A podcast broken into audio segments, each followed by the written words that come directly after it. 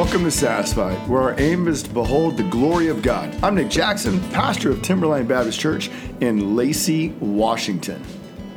And this is Bobby Gaither, pastor of Hope Fellowship in Hillsboro, Oregon. It's always so much more exciting when you say it. I'm always uh, interested to see your reaction. Um, You know, I just try to hold it back. like- I just try to hold it back. you just kind of you just shook your head. I like bite my like- lip and my gums on the inside, so I don't like. Yeah, But when I don't do it, you get mad at me. that's true. I, you know, you have to do it. So how you been? Oh man, it's been a weird week. I, we didn't even talk uh, about this. Um, I have we have family members. Uh, I have a, a niece who's in the hospital right now. Um, they don't know what's going on with her. It's not COVID. Uh, it's some weird. Uh, it's either a weird virus or something they can't figure out. She can't keep anything down. She's cramping. She she couldn't feel her arms and legs. Uh, she's she's in Hawaii and she's not like near one of the main cities. So that's I have that going on. So I'm pray for Lexi, everybody, if you think about her, um, uh, and just different things in the church body uh, with people. Uh, you know, it's it's um, it's one of those seasons where just you know a lot of sickness and people in the hospital, and at the same time, there's a lot of good things happening too. Um, you know, just seeing a lot of people inside our church body, um, a lot of good things. Um, uh, people coming to church, uh, learning, growing, uh, open to hearing the word. Um, I, that's where my mind always goes when you ask that question. Is like, how is you know, how is the church body doing? I don't, I don't know. It's it's an extended family. You know what I mean? Um, so yeah, that's what's happening here, and and also um, allegedly we're going on lockdown, right? I don't know what's happening in your state, but my state is. Uh, um, that's that's the that's the rumor. The rumor is uh, that things are going to be shutting down for a few weeks. I don't know if this is going to change anything I'm doing, um, but uh, that's what's happening here. How about you? Yeah, we've just. I feel like we have been running and running and running and running and running. Uh, it's been good. So many good things happening. Like we have our annual meeting at our church this Sunday, and man, I'm so excited about it. Not just for like uh, the budget and the affirming of the elders and where we're going and what that looks like going into 2021, but we spent uh, we spent some time yesterday at our nope, two days ago, Wednesday, at our elders meeting. And we just walked through hey, what are some things that we praise God for over 2020? And we just came up with a list of like 20 things, and it was amazing of just how God has worked in our church uh, throughout this last year. You know, I think I think our gut reaction is just like, man, 2020 is terrible. Can't wait to 2021. Let's just like all put like the skip button. But man, when we just paused and we said, okay, what did God do? How did it work when we um, when we went into you know we we stopped meeting for a small period of time? What did that look like? How did our church, uh, you know, deal with unity and communication? How has our church done in relation to just all the division and the politics that have been happening, and just seeing the groundedness of our church? Um, Man, we're just full of praise, and it's all because of God's grace and mercy.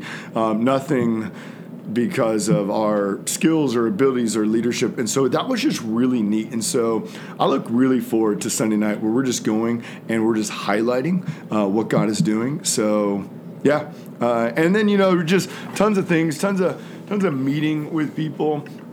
Uh, while most of I say most of our meetings are good, there are some people who man, they're struggling, and you can Yeah. definitely see how the anger within the culture has pervaded within their hearts, and just trying to wrestle with that with them, and that's been it's been interesting. It's been challenging. Um, but yeah, so that's kind of where we're at. Uh, kids are doing good. Uh, you know, our kids are, are going to school. They're in a private school, so they have Fridays off. Be- I don't know why, uh, but they have Fridays off. But this week, Man, this week uh, they had Wednesday, Thursday, and Friday off. Uh, I get Veterans Day. I'm not sure really why they had Thursday off also, um, but you know what? To be a kid right now is awesome. like, school's not too hard. Yeah, my my kids. Uh, for some reason, our private school doesn't give Veterans Day off. My and my wife is a public educator, so Yeah. she had Wednesday off. Thought that was wonderful. Loved it. Um, and which, by the way, we do honor you, veterans. We thank you for. Um, your service. Thank you for serving our country. That we actually, I mean, i that we have the freedom, you know, to Yeah. to worship, um, uh, and we live in a country that, uh, for now, is free, you know, um, and and we we we just we honor you. Um, but yeah, my my kids um, are in school, uh, and they have this weird schedule where they're in school either for an hour a day or hour and fifteen minutes, or two hours a day for the for Josiah twice a week. Um, yeah, I don't know, man. I, I, there's parts that they like about it, and there's parts they don't. I Oh, mean, yeah. they, they, I, my kids they need they need that social interaction, um, and to a greater degree for certain. Um, are, are your kids in school full day or just part day Full or what day. Yeah, Oh, we're in there full day. So no, the, Wow. the social interaction has been great. Um, I, I mean, when I say the kids are loving school right now, uh, I think that they're loving the interaction. They love the time off that they get, and I mean, I think we're totally going to pay for it, like in like 15 years, uh, 20 years, when this COVID generation is getting a job, and they're like, "Well, you you want me to work how long? Do I get Fridays off also?" And Can I work from home? yeah. Oh man. Well, I think that's just a new reality in our world. Anyways. Yeah, All right. is. Well, hey, It is. we can. Let's get into I'm this. sure we can ramble, um, and everyone tunes in for the rambling. Oh, by the way, Ru- ru- what? we're What? back. We're back Again. Well, we again. well, we've been It's, back. it's We're like just we, it's like uh, oh man, Marshawn Lynch. He he retires and then he joins another football team, so then he can retire again. And we came back at the beginning of 2020. In fact, we started off. I went back and looked With at this. it. We started off with a kickoff on Sermon on the Mount, and Yeah. then we we disappeared, and then we came back, and then we disappeared, and and now we're But it, back. this wasn't. This wasn't like a retirement disappear. This was like okay, just things got hectic. Let's just be. I mean, I, I don't feel like we, we've been. This isn't Marshawn Lynch or even Michael Jordan for that matter, who then went to baseball. This is this is more like, hey, you know, stuff happened, um, and we still had the intent. I mean, we've been talking about podcasting again for. I mean, not again, but podcasting, doing this podcast for a month now. well, you know, longer than that even, but it's just yeah. Uh, but it's good. It's good. We're gonna try to be back a little more regular now. Uh, we love getting together again. We love talking about what it is to be satisfied in Christ. And so, what we're going to do is we're going to resume the series we started back in January, where we did a kickoff. And you know, what? I'm actually really glad we didn't keep going at that time because what we're going to do is we're going to kick off on Sermon on the Mount, and we're going to look at the whole Sermon on the Mount, and we're just going to make our way through it over the next you know X amount of weeks. Uh, but the Sermon on the Mount, Mean, you think about it right now in our society, in our culture, there's division, there's chaos. Yeah. Republicans and Democrats are more divided than ever. Racism has risen again to the surface, and it is not wanting to sink back down out of sight. Um, I think there's so many people in the church we're wrestling with how do we respond? What do we do? How do we not get sucked into like the vortex of the chaos that surrounds us? How do we act? How do we think? How do we live differently? And that's all the Sermon on the Mount.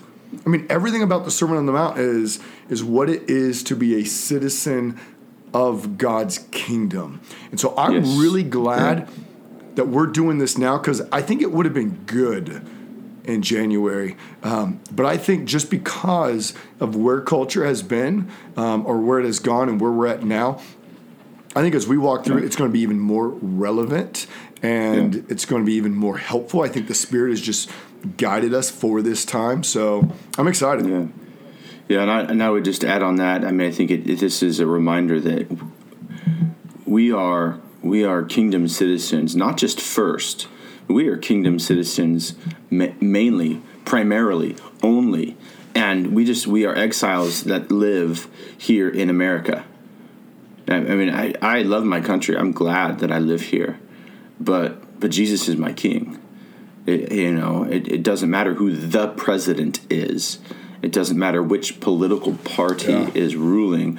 Uh, we are kingdom citizens, whether we're here or in China or India or Russia or Bangladesh or I mean, you just you pick whatever country that that that exists that might have an oppressive government towards Christianity, and Jesus is still king, and he still has kingdom citizens there, and so he's calling us to live the same way uh, and be embassy, be be an emissary as a church. You know, I, I began, I kicked off service this past week with that. Like we we are we we are an emissary of a foreign kingdom living here in the United States. Yeah, Um, that's good. So so let's talk about that. Well, I like how you you just kind of started with that. Um, I was looking just at some scripture earlier. Yeah, Second Corinthians five twenty. We're ambassadors here on earth. We we represent our King. Uh, Peter talks about how that we're exiles here on earth. Uh, Paul says in Colossians 1.13, we've been delivered from the domain of darkness into the kingdom of his beloved Son. So we- we really Yeah. got to understand that when we come to the gospel, we're not just I mean, the, the I, when we look at salvation, we're looking at a complete new identity, a complete Mm-hmm. transformation. Paul says in Philippians 3:20, our citizenship is in heaven. And in Yes. fact, when you look at the Sermon on the Mount, which we'll kind of get into, uh, you know, it be the kingdom of heaven like pervades Yes. uh, the Sermon on the Mount. It not only it not only brackets the Beatitudes, you know, blessed are the poor in spirit, for theirs is the kingdom of heaven, and blessed are those who are persecuted, for theirs is the kingdom of heaven. But also, if you go all the way, I think it's uh, Matthew 7 Seven. 21 ish. I have I have fourteen. No, if you go to but it could be the 721, uh, seven twenty one. I think that's the last one. Let me see. Does it finish finish there too? Yeah, because he says, I'm scrolling through my Logos right now. Uh, not everyone who says to me, Lord, Lord, will enter the Oh, kingdom Lord. of heaven, but the one who does the will of my Father who is in heaven. yes. And so, I mean, when we're looking at the Sermon on the Mount from very beginning to end, everything is about the kingdom of heaven. Yeah. And so, uh, I think what we've kind of decided to do is we're going to walk through just kind of a few passages, few verses uh, each week, and Yeah. we're going to spend the first couple Yeah. weeks just walking through uh, some of the Beatitudes. Hey, can I throw one more thing to the fire on that? Do it, man. Um, I, we we also need to recognize now. Part of um, let's just be honest. We're the reason why we're going here is we're combating nationalism. At least that, that's that's one of my main goals.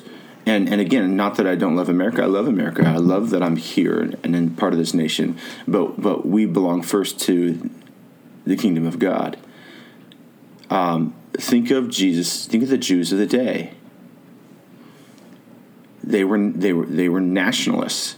They wanted the Messiah to come and overthrow the Romans.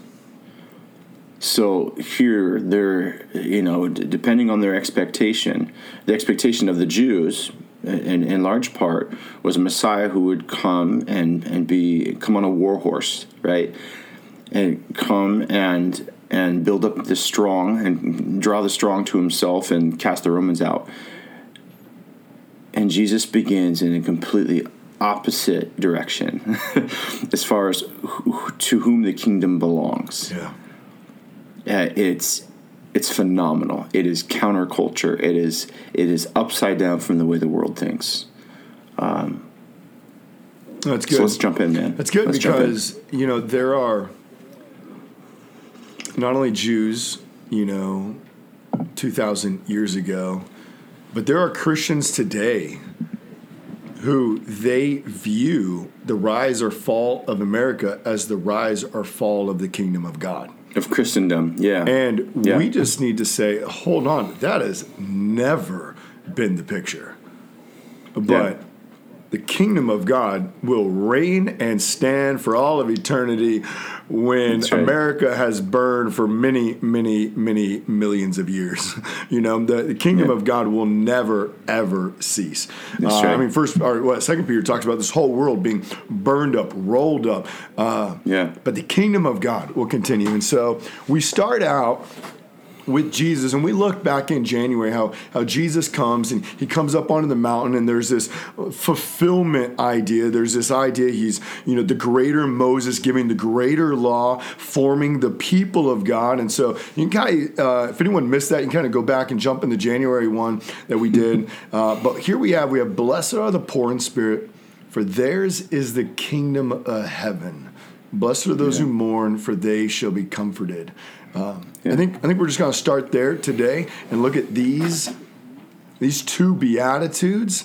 Um, Bobby, you want to help us out? And Yeah. like, yeah why are well, these I- so significant? Well, if I want to start in Isaiah 61, is that all right? Yeah. I, I don't know when you wanted to get there. Um, I want to be there just- right now. Right now, right now. So if you look at the biblical theology of this, um, because if God is is the same yesterday, today, and forever, his his message, his gospel message, is unchanging, right? Like the same uh, um, faith that saved us is that faith that saved Abraham, right? Abraham believed and it was counted to him as righteousness. Uh, so, so I think one thing we should ask anytime we we we see um, uh, something significant in scriptures. okay. Is there is there a, a biblical theological thread here, and is there any place in the Old Testament that would allude to uh, what we're reading now? Um, here's from uh, Isaiah 61 The Spirit of the Lord is upon me because he has anointed me to bring good news to the poor. Which, by the way, Jesus also read this in Luke 4 uh, in, the, in the temple.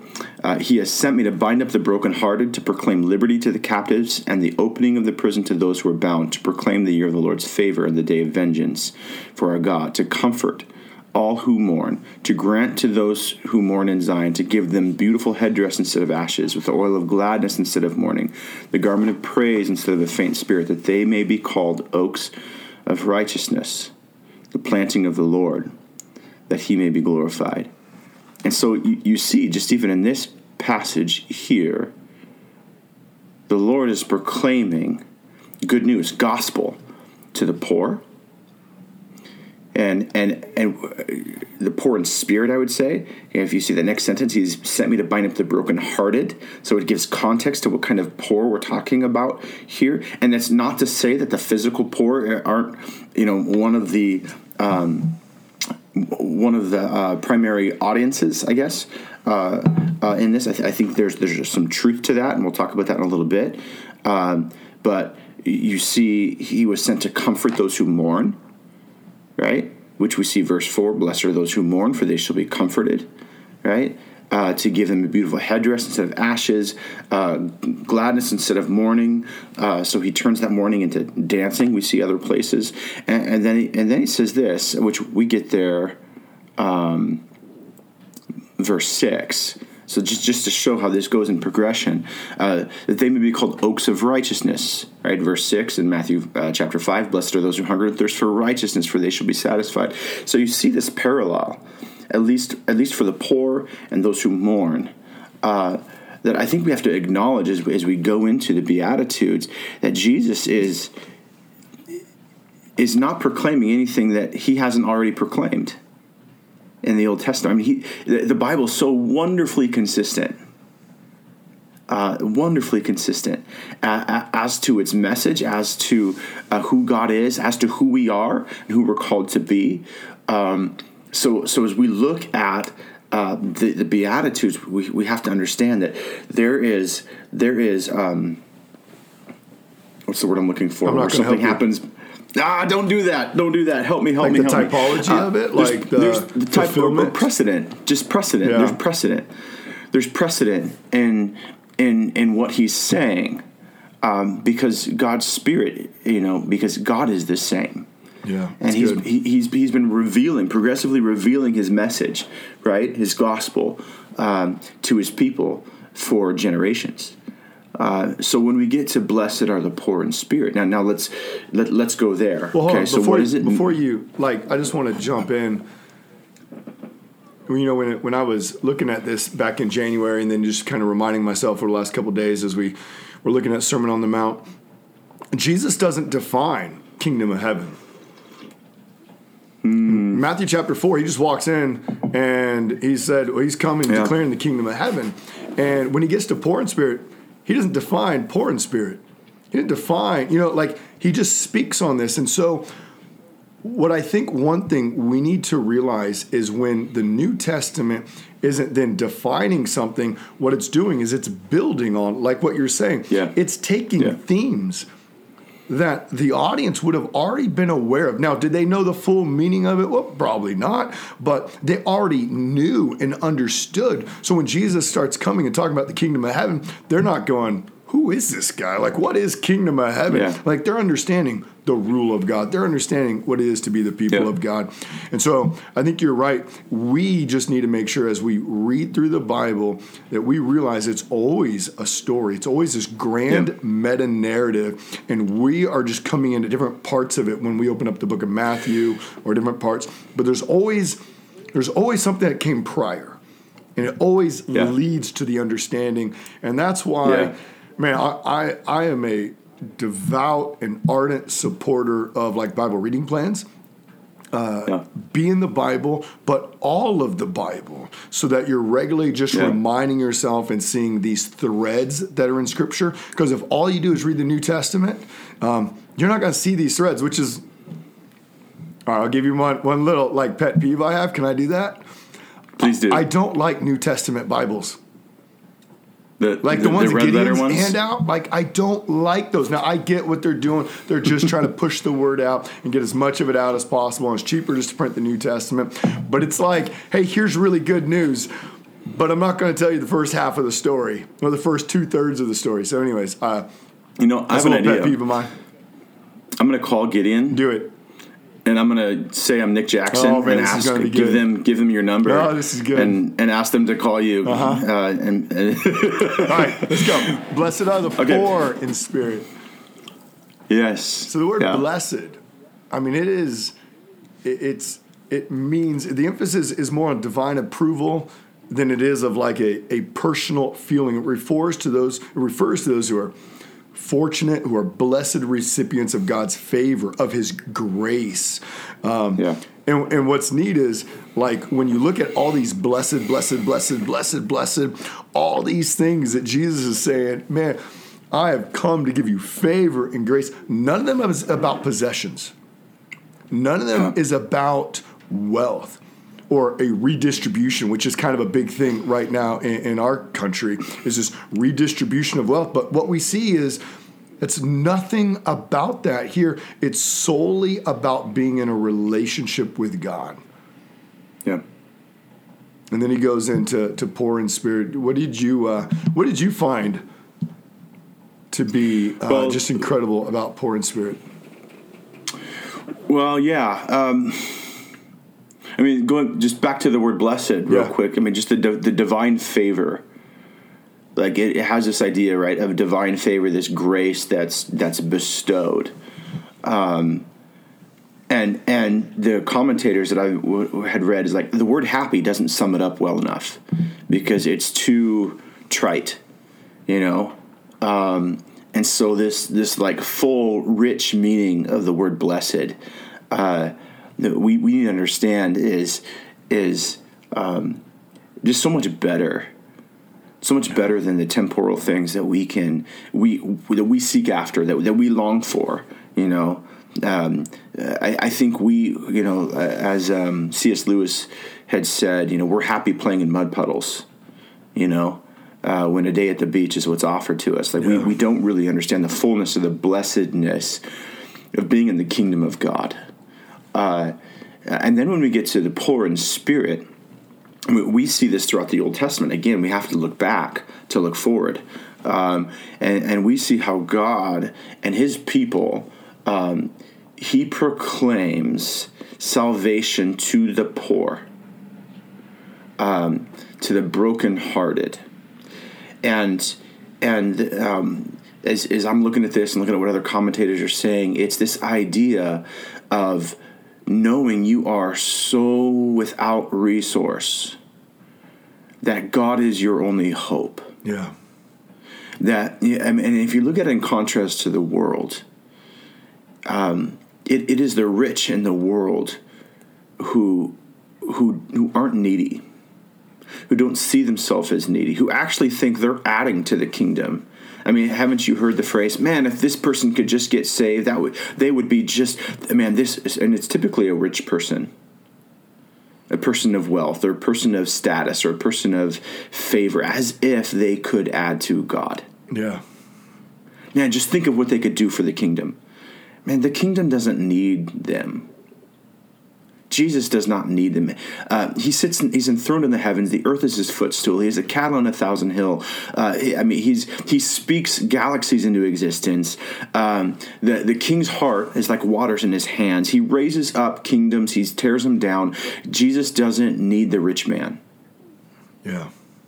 But he, he offers blessedness to those who recognize really their wretchedness. It's the poor in spirit. It's those who recognize they have nothing to offer God. Yeah. That's And so, so it's- go ahead. Well, yeah, it's, uh, but but that's that's who, and I, and I think you know as we'll get going, I, th- I think there's a progression here.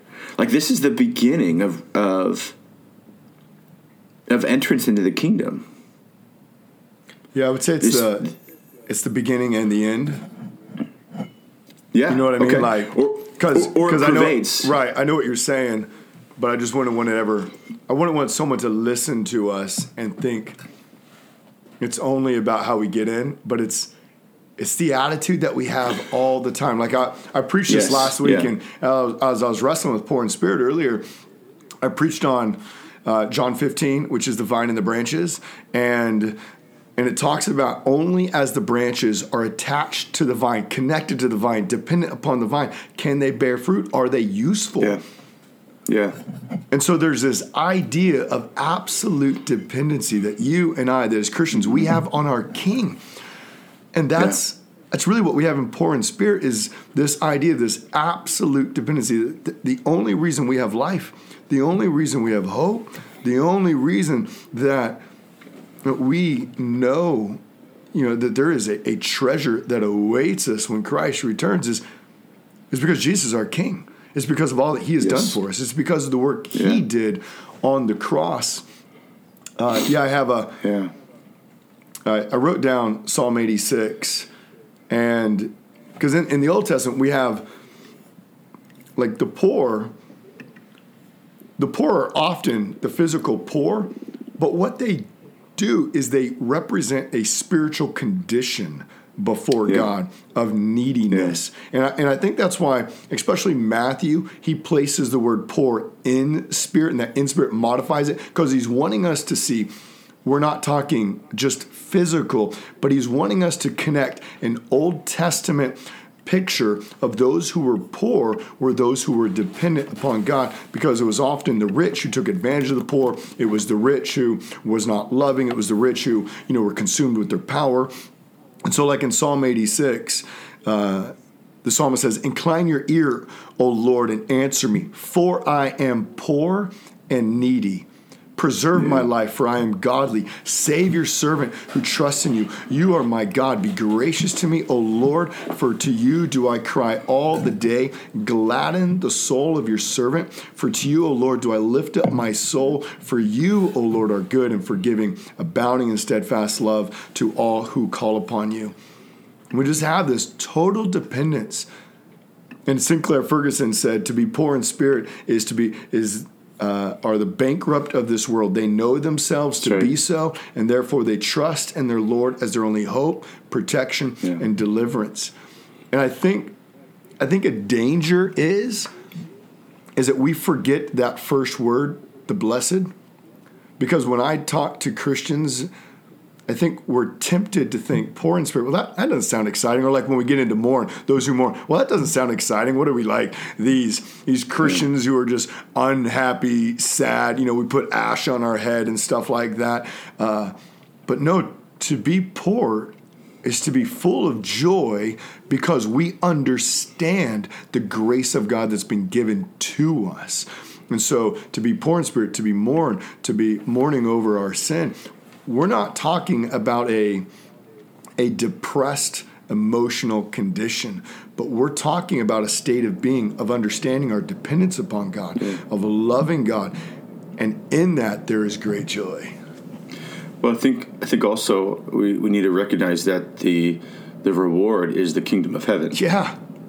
So there's a there's a contrast in you know those who are who are poor now in the world or poor in spirit in the world, which is opposite what the world would say is good, right? I mean, Yeah. when we see when we see the the you know even Psalm seventy three, as the psalmist recounts, like uh, even th- all throughout the Psalms, how the wicked you know are walk around and their their tongue struts through the earth. I mean, they're proud, they're boastful, they're, they there seems to be no pangs in death. They have everything they need. They're they're self reliant, self dependent. What can God do to us? You know, um, their treasure is here on this earth and it perishes with him. And and here we see this blessedness for for those who who walk in humility, who know they're bankrupt, who really recognize a greater treasure, the treasure of eternity, the treasure of the kingdom of heaven. And and I, I you know just as I'm I'm processing this now is man, what what do I repent of? I repent when I act on the belief that I have treasure here that's greater than the treasure I have in heaven. Like it's it's I'm believing a different gospel at that point, right? So this idea of being poor in spirit or broken, you know, uh, the brokenhearted, right? Uh, repentance as, as we're drawing this idea of being poor in spirit towards repentance. Um, it's this sweet sorrow of of knowing that okay, so while I'm here on the earth, and I'm though I have a new heart, I'm a new creature, a new creation. I have this flesh that still yearns for earthly things, and so I'm repentant, or I'm mourning. I'm poor. I'm uh, I'm broken over this idea that I'm not completely redeemed yet. You know, um, uh, and and it is a sweet sorrow. Yeah. You know, it's a sweet sorrow when when you're able to repent over sin or even just repent over the fact that you have these desires. Um, but the sweetness is knowing that that you're redeemed, you're forgiven, and there is a reward that's far greater, and the reward is God Himself in the kingdom of heaven. Um, it's really that, that living by faith. You know, faith is always trusting in the promises of God and trusting that to be fully dependent upon Him, we'll, we will enter into the kingdom of heaven. You know, realizing that He has purchased our redemption, that He has paid the debt for our sins, that He has washed us clean. And because of that, we know that when we die, we will enter the kingdom. And so we don't have to be concerned with our power, with our possessions, with our prestige. Our happiness doesn't come from those things, which is so what the world in every different category wants to talk about. I mean, right now, you think whether you're Republican, Democrat, or something in between, they're all arguing for what they believe is just, for what they believe is right, for what they believe will bring Yeah. about the best life here on earth. And what we understand is that I don't need any of that. And we have everything in heaven with God. Yeah. Like I'm, I'm getting ready this week, Matthew 23, looking, uh, looking at that text. And in that text, Jesus, uh, he rebukes pretty hard the Pharisees. That's the one where he gives like those seven woes to the Pharisees. Uh, but he paints also a picture of the Christian life. And he says in Matthew 23 12 that the humble will be exalted. Those who are exalted now will be humbled. And the idea is, is that those who are exalted now, those who find all of their pleasure, all of their treasure, all of their happiness right now in this life, they're going to lose everything. But the Sure. one Yeah. who says, Man, I don't need any of this because I have Jesus now, Yeah. they gain Yeah. everything in Christ. And so, yeah, I, I love the blessed are the poor in spirit, for theirs is the kingdom of heaven. And the one, blessed are those who mourn. I think the mourning, it really talks about that new mind that we have now in Christ. That now we, we love the things that Jesus loves, we hate the things Yeah. that Jesus hates. Like I, I couldn't well, I couldn't help but go like like I love what you were saying. Like we go back and we go forward. Like so, what did this look like in the Old Testament? Well, like in Psalm 119, uh, 136, the psalmist says, My eyes shed streams of tears because people do not Yeah. keep your law.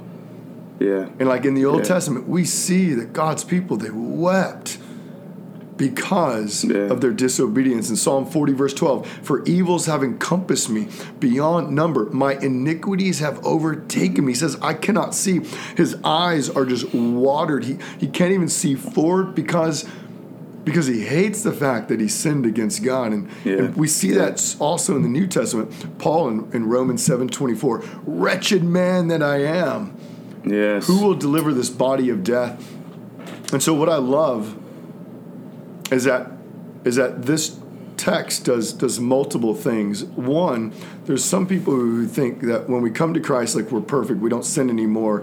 Um, and there's unbelievers who, who talk to Christians like, "Well, how dare you sin? You're, you're a hypocrite." But right here, we have an understanding that in this time, while we're waiting the return of Jesus, we still wrestle with sin. But yet, it's how we respond to that that matters. And when we Yeah. realize that Yeah. we sin, do we mourn? Do we realize that when you know we yell at our kids, or we're short with our wife, or you know we're, we're angry, we're impatient, that first and foremost we sinned against God? And does that break our hearts?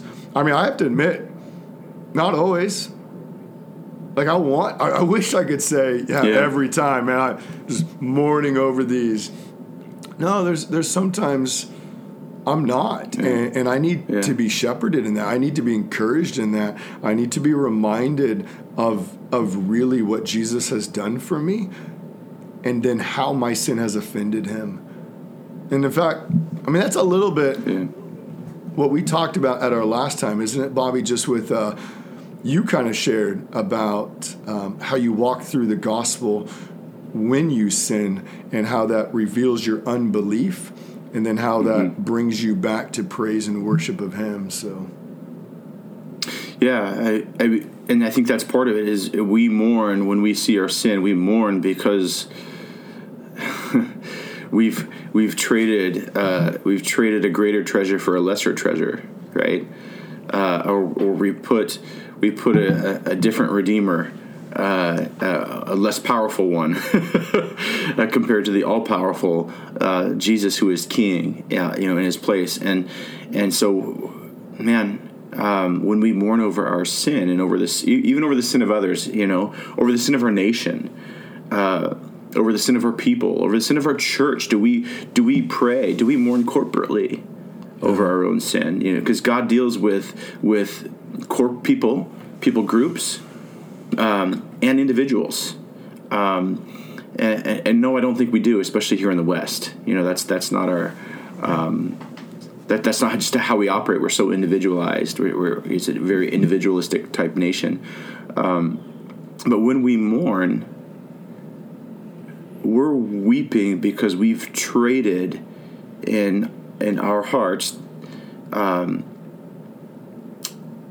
we, we we've we've traded treasures, um, and we're treasuring things that that, that don't fill. Um, and so so I, I, that's that's repentance to Yeah. me. That that mourning is this repentance that. Um, oh God, forgive me, for I recognize that you are the greater treasure, um, that you you are the King of the earth, um, and and yet somehow, some way, uh, because I'm still in my flesh, oh wretched man that I am, who will deliver me from this body of of death? Right? Um, uh, we mourn that because we recognize the truth Yeah. uh, about who Jesus is, about what the kingdom is, um, and we we long for that. We yearn for that. you know I- Yeah. I know that when my, my kids th- they do something wrong, and I say, "Hey, who did this?" or "Who hit their brother?" or you know something, and it's always not me, not me.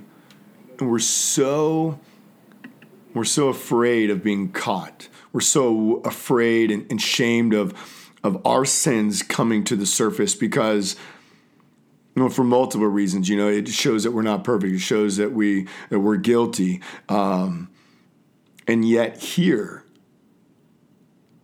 Jesus is saying, "You'll be comforted." It's okay when you confess your sins. It's like 1 John 1 9. If we confess our sins, he is faithful and righteous to forgive us. And he's literally saying, because you're born spirit, because you are my child, you are my citizen in my kingdom. When you confess your sin, you will be comforted. When you mourn over your sins, there is joy. You will experience the floodgates of God's grace coming upon you. And so I just it's like an invitation to repent when that goes so against our sinful nature to be to be exposed in that way. And yet Jesus is saying, "Oh, it's okay." Like in, in Revelation 7, he talks about for the Lamb in the midst of the throne will be their shepherd. He will guide them to springs of living water, and God will wipe away every tear from their eye. Just talking about this picture is when the saints come into the kingdom, uh, when Jesus returns. And, and I think we experience that wiping of the tears every time we come and we mourn. We, we, we experience the embrace of the gospel, the embrace of our King. Well, hey, that reminds me of a song by Shane and Shane. Is that where you go?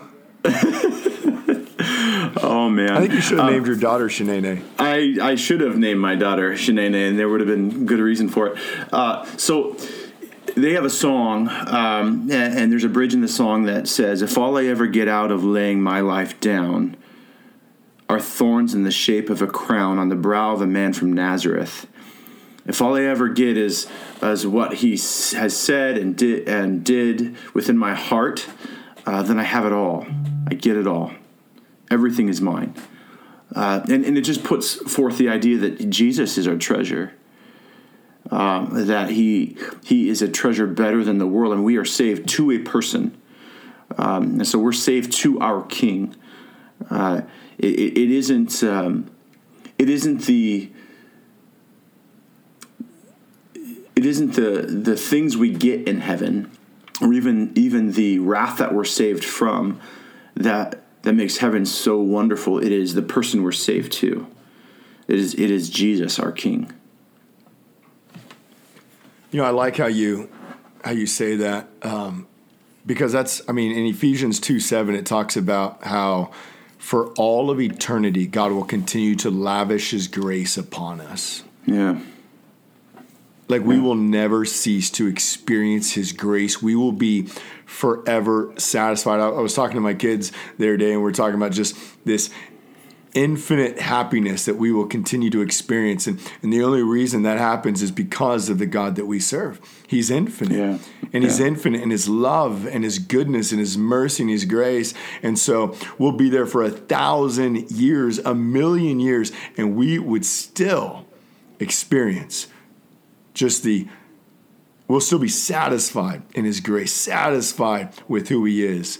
Yeah. Um, Hey, let me uh, let me read just a quote from D.A. Carson. I just found it helpful um, and kind of a good reminder as we as we make our way through these beatitudes. But he he said. Uh, he said, diligent readers, often cherished writers and speakers, can capture a complex position in a single polished gem of a statement. Such aphorisms are especially telling when they first become public. Unfortunately, once an aphorism has been widely disseminated, it is in danger of being domesticated. A trained hmm. poodle that is dragged out with the circumstances require it when the circumstances require it. For many Christians, this is what the Beatitudes have become. We are so familiar with them that the words can glide piously off our tongues without disturbing us. Yet each of these Beatitudes is a revolutionary aphorism, and together they can, when properly understood, utterly overthrow secularism and radically transform insipid Christianity. And I think that's my, my hope, not only for me, but just for our time as we as we go through this, is that I, I don't want I don't want to just walk through the Sermon on the Mount. I don't want to marvel at just its beauty or uh, the way that it speaks of the Christian life. But to really understand this is the way our King has called us to live, because this is the way His Spirit is working in us, that we would represent our King. And that as we do this, there's great joy, there's great treasure in living out the Sermon on the Mount. Yeah. Well, and, and the way we're called to live is absolutely upside down from the world. And it is counterculture to the world. Uh, because the world would say that that those those who are confident, those who are proud, um, those those who are confident in themselves, right? They're the ones. They're the doers. They're they're the ones who who go get it. Uh, they're the ones who who rule. They're the ones who reign. They're the ones who um, who have possessions, um, and and yet, you know, it's the, the, they're they're self dependent, right? Independent, and yet God in in His goodness uh, calls us to be dependent on Him, right? Uh, to be poor in spirit, to be humble. Um, it, it's just it's a complete contrast. Uh, yeah. That's good, and I, and there's and that's where the blessing is. Yeah, yeah. Blessed.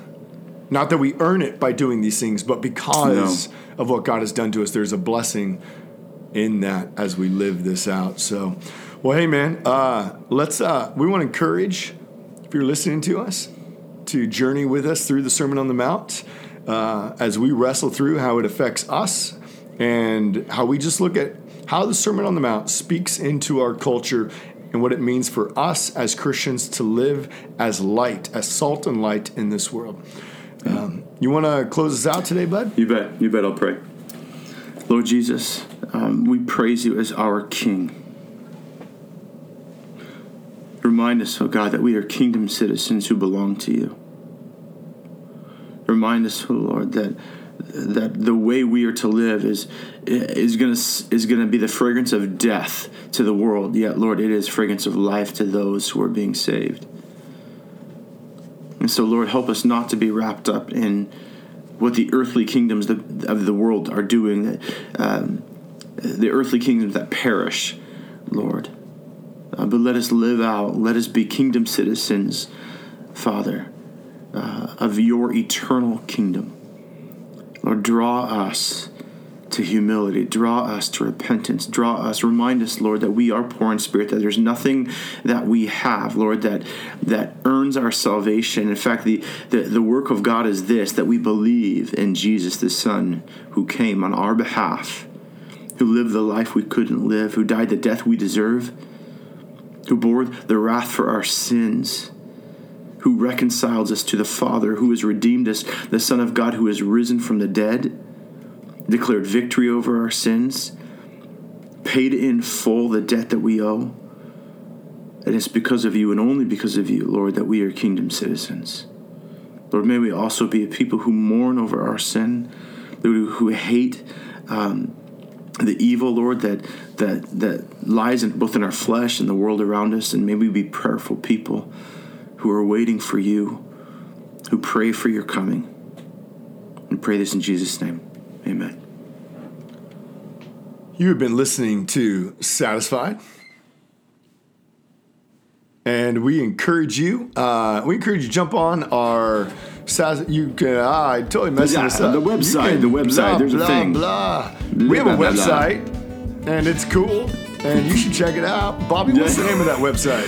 www.satisfiedinchrist.life. That's dot L I F E. Hey, we encourage you to hit the like button on it also. Uh, just as you do that, it just uh, helps other people to be able to see it. Um, just so other people get to hear the, the gospel message. And uh, we encourage you to share the podcast. We're on Podbean, Stitcher, Pod, lots of iTunes, lots of pods, lots, of pods, of vegetation. podcasts. Yes, uh, probably some other stuff too. Uh, but hey, uh, we're gonna go now.